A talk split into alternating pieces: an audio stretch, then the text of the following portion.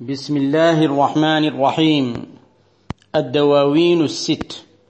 لفضيلة مولانا وشيخنا شيخ الإسلام الشيخ إبراهيم ابن الحاج عبد الله الكولخي رضي الله عنه. تقديم أبو عركي الشيخ عبد القادر النذير. التسجيل رقم عشرة. صفحة عشرين من النسخة التي نقرأ منها. حرف الفاء. قال رضي الله عنه وثقت برب جاد لي باللطائف وبالمصطفى المختار عين المعارف. شؤوني رفعت الكل لله سيدي وواسطة المحمود باب اللطائف. لئن شط عني بالأمين مزاره فمشهده في القلب ليس بصارف. حبيب إله العرش قدما أحبه وأذكره يومي وأمسي وآنفي. حبيب خليل خاتم ومقدم كريم عظيم خلقه عند عارفي. بشير نذير عاقب وثناؤه. به جاءنا الفرقان بعد الصحائف. حلفت يمينا إنه الدهر مفرد فلا يتأتى أن يثنى بطارف. وإن لكل الأنبياء خوارقا. من المصطفى قد حازها كل خارف. وهم كلهم غر ترات أجلة. وما كابن عبد الله عند الطوائف.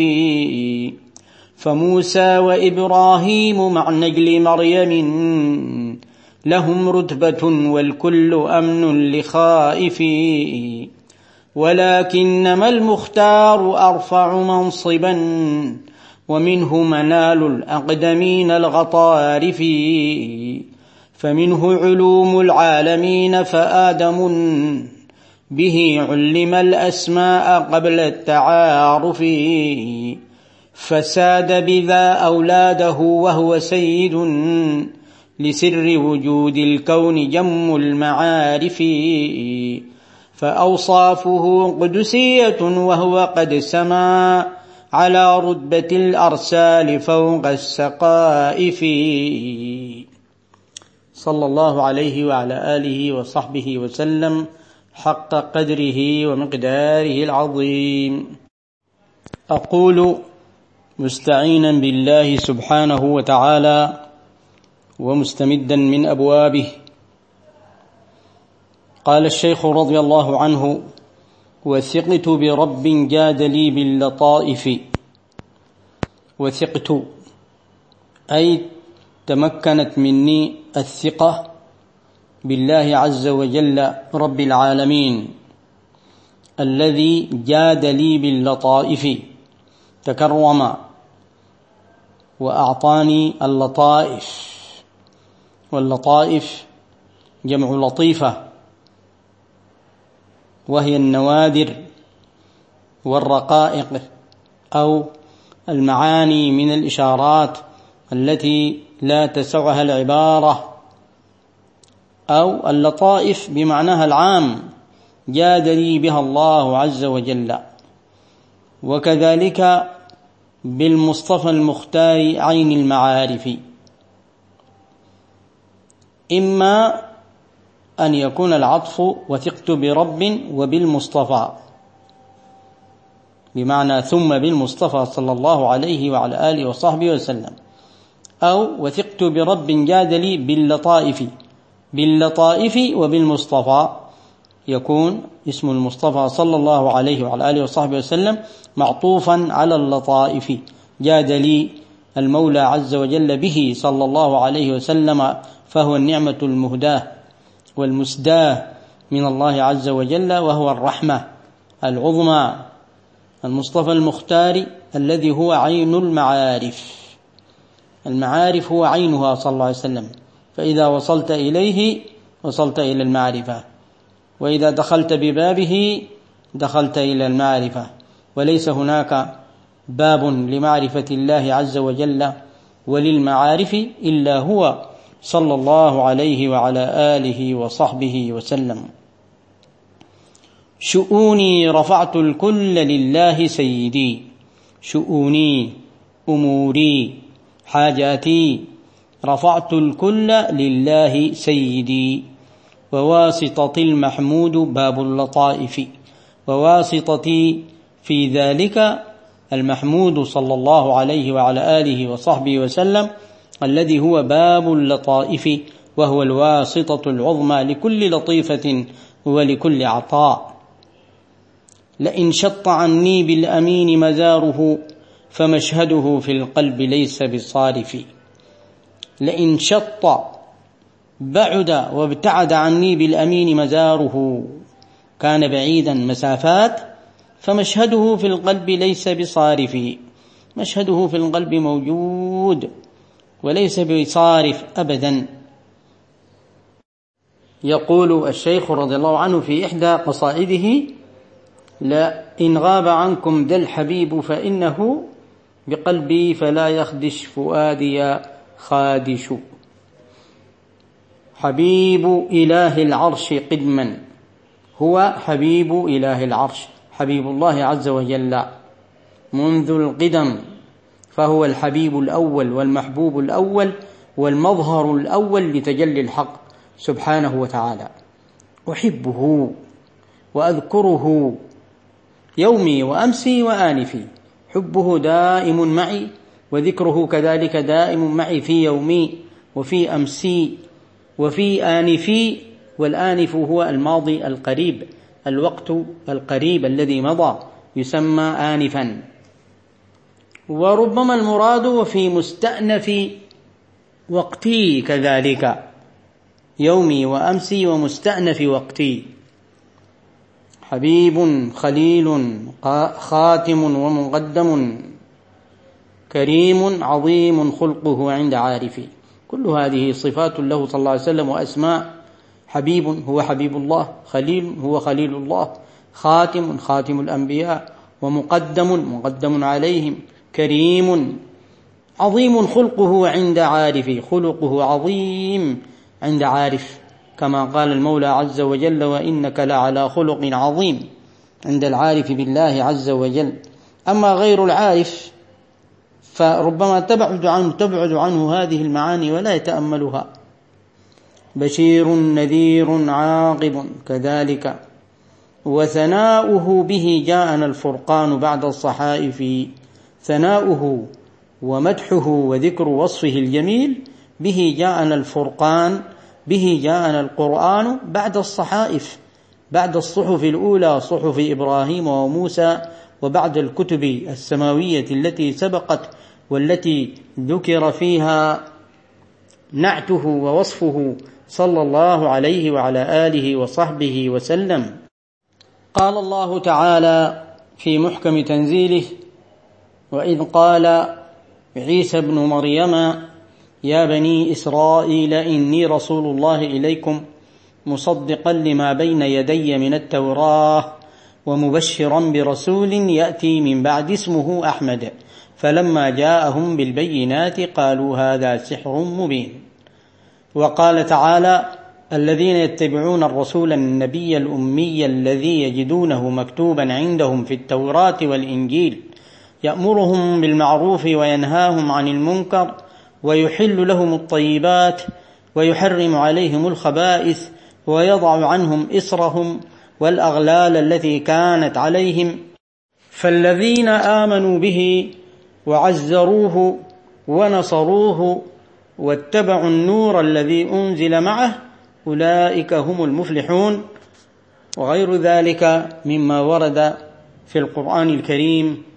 والسنة النبوية المطهرة في شأنه صلى الله عليه وعلى آله وصحبه وسلم.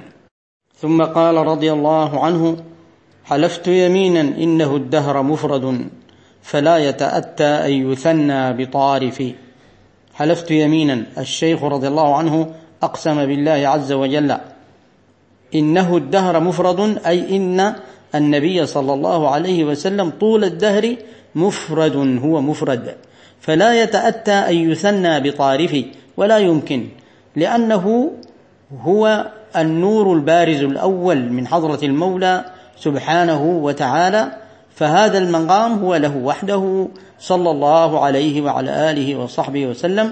فتولى القسمة الإلهية بعد ذلك لمن بعده من الخلائق. كما قال في الصحيح إنما أنا قاسم والله معط فلا يتأتى أن يثنى بطارف. لا يتأتى أن يثنى يؤتى بثان طارف أي جديد. آخر.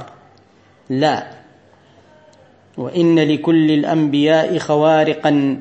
من المصطفى قد حازها كل خارف. وإن لكل الأنبياء خوارقا ومعجزات. من الحبيب صلى الله عليه وسلم المصطفى قد حازها كل خارف كل كاسب وكل جاني لهذه المعجزات. هو بابها وهو واسطتها بالنسبة لهم. وهم كلهم غر سرات أجلة. وهم كلهم غر جمع أغر. وهو الكريم حسن الخصال الشريف.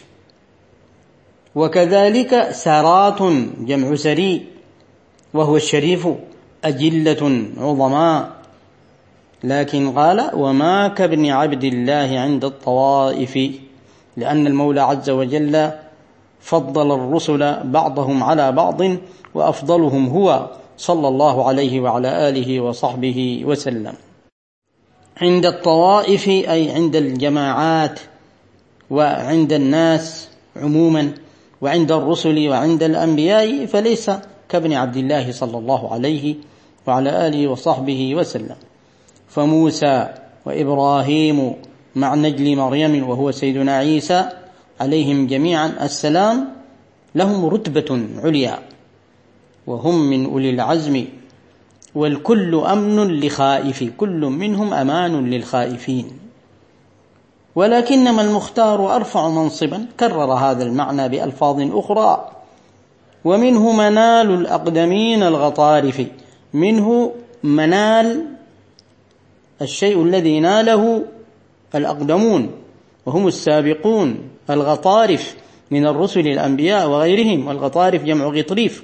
وهو السيد.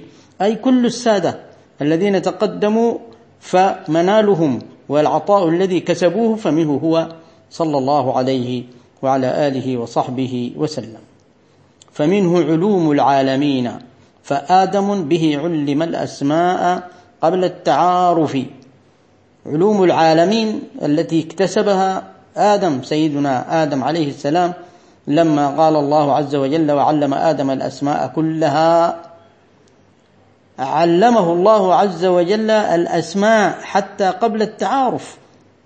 لأن الحبيب صلى الله عليه وسلم كنور وكروح وكحقيقة هو الذي كان موجودا قبل خلق آدم عليه السلام وهو الذي استمد من المولى سبحانه وتعالى وكان عين المعارف التي يستقي منها من يأتي بعده.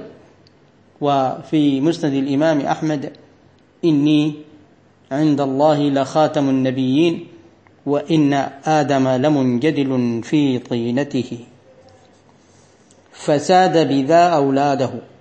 سيدنا آدم عليه السلام ساد أولاده أبناء آدم.